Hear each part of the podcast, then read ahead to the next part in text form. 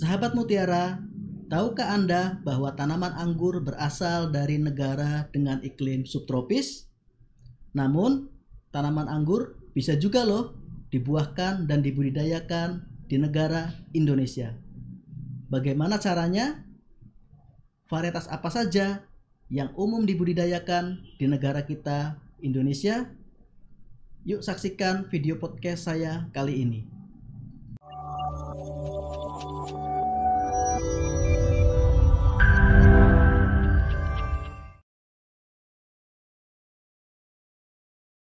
Halo, selamat datang di channel YouTube kami, NPK Mutiara TV. Di channel ini, Anda akan mendapatkan informasi dan edukasi seputar pertanian, khususnya nutrisi tanaman. Tonton video-video kami, jangan lupa like video kami, subscribe, dan pentung tanda loncengnya untuk terus mendapat update dari kami. Salam kenal dari saya, Denny Purwanto. Saya adalah agronomis untuk wilayah Jawa Tengah, khususnya wilayah Banyumas, Banjarnegara, Wonosobo, dan Temanggung. Pada video podcast saya kali ini, kita akan membahas tanaman yang sedang populer di Indonesia, yaitu tanaman anggur. Meskipun populer, tanaman anggur bukan berasal dari Indonesia. Namun, pada video podcast kali ini saya akan membocorkan bagaimana cara membuahkan tanaman anggur di Indonesia serta varietas apa saja yang umum ditanam di Indonesia. Sebelum kita mulai, jika sahabat mutiara ingin mengajukan tema yang lain atau mengajukan pertanyaan, bisa ketik di kolom komentar di bawah ini. Ayo kita mulai video podcast kali ini. Tanaman anggur merupakan tanaman buah perdu. Tanaman anggur termasuk ke dalam spesies Vitis vinifera dan Vitis labrusca. Tanaman anggur sudah mulai dibudidayakan sejak 4000 sebelum Masehi.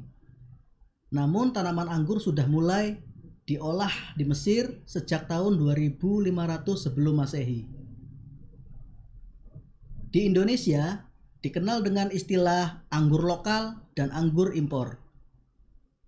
Lalu, apakah istilah ini tepat? Sebenarnya istilah ini kurang tepat karena semua varietas anggur adalah hasil introduksi yang didapat dari negara dengan iklim subtropis.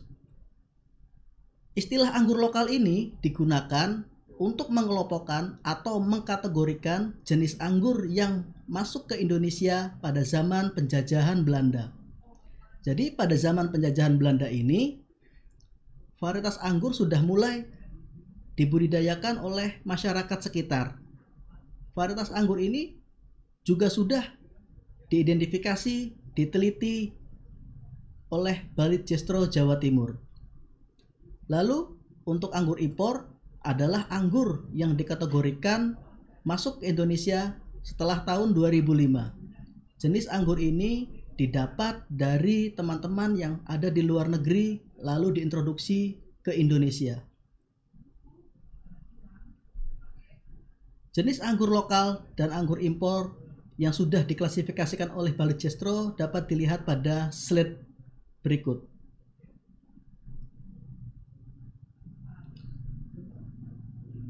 Perbayakan budidaya anggur dapat dilakukan dengan cara generatif dan vegetatif. Perbanyakan dengan cara generatif ini umumnya digunakan oleh para pemulia tanaman untuk perakitan varietas anggur. Sedangkan untuk perbanyakan secara vegetatif biasanya digunakan oleh para pegiat anggur untuk memperbanyak tanamannya. Secara umum, perbanyakan vegetatif itu ada tiga macam, yaitu stek, penyambungan, dan cangkok. Perbanyakan budidaya anggur yang umum dibudidayakan atau yang umum dikembangkan di Indonesia adalah metode penyambungan atau metode grafting. Pada dasarnya, metode grafting ini adalah menyiapkan dua batang, yaitu batang atas dan batang bawah. Pada metode grafting ini dilakukan penyambungan agar tanaman yang dihasilkan bisa sesuai dengan yang diharapkan oleh pecinta anggur. Penanaman anggur bisa dilakukan di mana saja. Di sini saya mengelompokkan ke dalam tiga jenis, yaitu penanaman di planter bag atau pot, yang kedua di indoor, dan yang ketiga di lahan atau outdoor. Penanaman di planter bag itu dilakukan oleh pegiat anggur yang memiliki lahan minimal. Namun penanaman jenis anggur di planter bag ini sedang banyak digemari oleh pegiat anggur saat ini. Yang kedua, penanaman anggur di rumah atau indoor. Penanaman ini dapat dilakukan. Yang penting syarat tumbuhnya tanaman tercukupi, yaitu tersinari oleh cahaya matahari yang cukup. Yang ketiga adalah penanaman anggur di lahan atau outdoor. Penanaman di lahan dapat dilakukan dengan model para-para atau model tralis berbentuk Y. Lalu faktor-faktor penting apa saja dalam budidaya anggur? Yang pertama adalah pemilihan varietas atau bibit. Pemilihan varietas atau bibit ini merupakan faktor hulu yang harus dipikirkan para pecinta anggur. Untuk pemula, pilihlah varietas yang sudah terbukti adaptif ditanam di wilayahnya. Juga pilihlah varietas yang sudah terbukti genjah untuk memudahkan dalam budidaya anggur selanjutnya. Dalam memilih bibit, Pecinta anggur juga disarankan memilih dari seller atau penjual bibit anggur yang berkualitas sehingga ketika ditanam tidak terjadi hal yang tidak diinginkan. Yang kedua, budidaya meliputi pemangkasan dan pruning. Pada dasarnya, pemangkasan dan pruning itu dilakukan untuk pembentukan cabang tanaman dan untuk membuahkan tanaman anggur. Pembentukan cabang tanaman ini ditujukan untuk membentuk cabang sekunder dan tersier. Dengan pembentukan cabang yang tepat, maka pembuahan juga akan optimal. Lalu, pruning juga bertujuan untuk membuahkan tanaman anggur.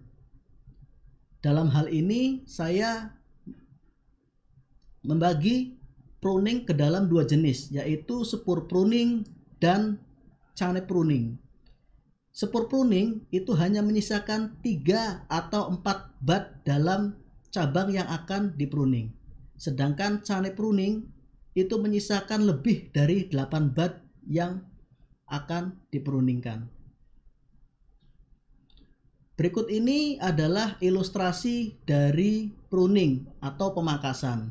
Dapat dilihat di sini metode spur pruning hanya menyisakan sedikit bat, 3 sampai 4 bat. Sedangkan metode channel pruning itu menyisakan banyak bat. Di sini menyisakan 8 sampai 7 bat. Berikut ini adalah teknik pemangkasan yang dilakukan di salah satu kebun anggur di Banyumas. Dapat dilihat di sini untuk pemangkasan hanya menyisakan 3 bat. Jadi di sini dalam kebun ini dia menggunakan metode spur pruning. Sama seperti tanaman yang lain, tanaman anggur juga memerlukan pengendalian hama dan penyakit. Hama yang sering menyerang adalah ulat kantong, tungau, kelelawar, dan yang lainnya. Sedangkan untuk penyakit yang sering menyerang tanaman anggur adalah downing mildew, powdering mildew, dan karat daun. Pengendaliannya dapat dilakukan dengan sanitasi dan juga tindakan preventif dengan menggunakan fungisida berbahan aktif yang tepat terhadap cendawan jamur tersebut. Pemupukan tanaman anggur pada dasarnya dibedakan menjadi dua fase, yaitu fase vegetatif dan fase generatif. Pada fase vegetatif ini, tanaman anggur dilakukan pemupukan selang interval 3 3 bulan sekali atau 45 hari sekali. Pada fase generatif, tanaman anggur dilakukan pemupukan setelah pruning. Dapat dilihat di sini pemupukan tanaman anggur pada fase vegetatif dan pada fase generatif. Pada fase vegetatif ini, rasio nitrogen, fosfor, dan kalium dibutuhkan dalam porsi yang seimbang. Karena dengan porsi yang de, karena dengan porsi yang seimbang kita dapat mengoptimalkan pertumbuhan tunas primer, sekunder, dan dan tersier. Pada pemupukan generatif, fosfor dan kalium dibutuhkan dalam rasio yang lebih tinggi daripada pemupukan anggur pada fase vegetatif. Pada fase generatif ini, kombinasi pupuk yang tepat untuk meningkatkan rasio nitrogen dan kalium adalah subur kali, NPK profesional, dan grower. Sahabat Mutiara, inilah media sosial kami. Channel YouTube kami NPK Mutiara TV. Jangan lupa subscribe dan pentung tanda loncengnya.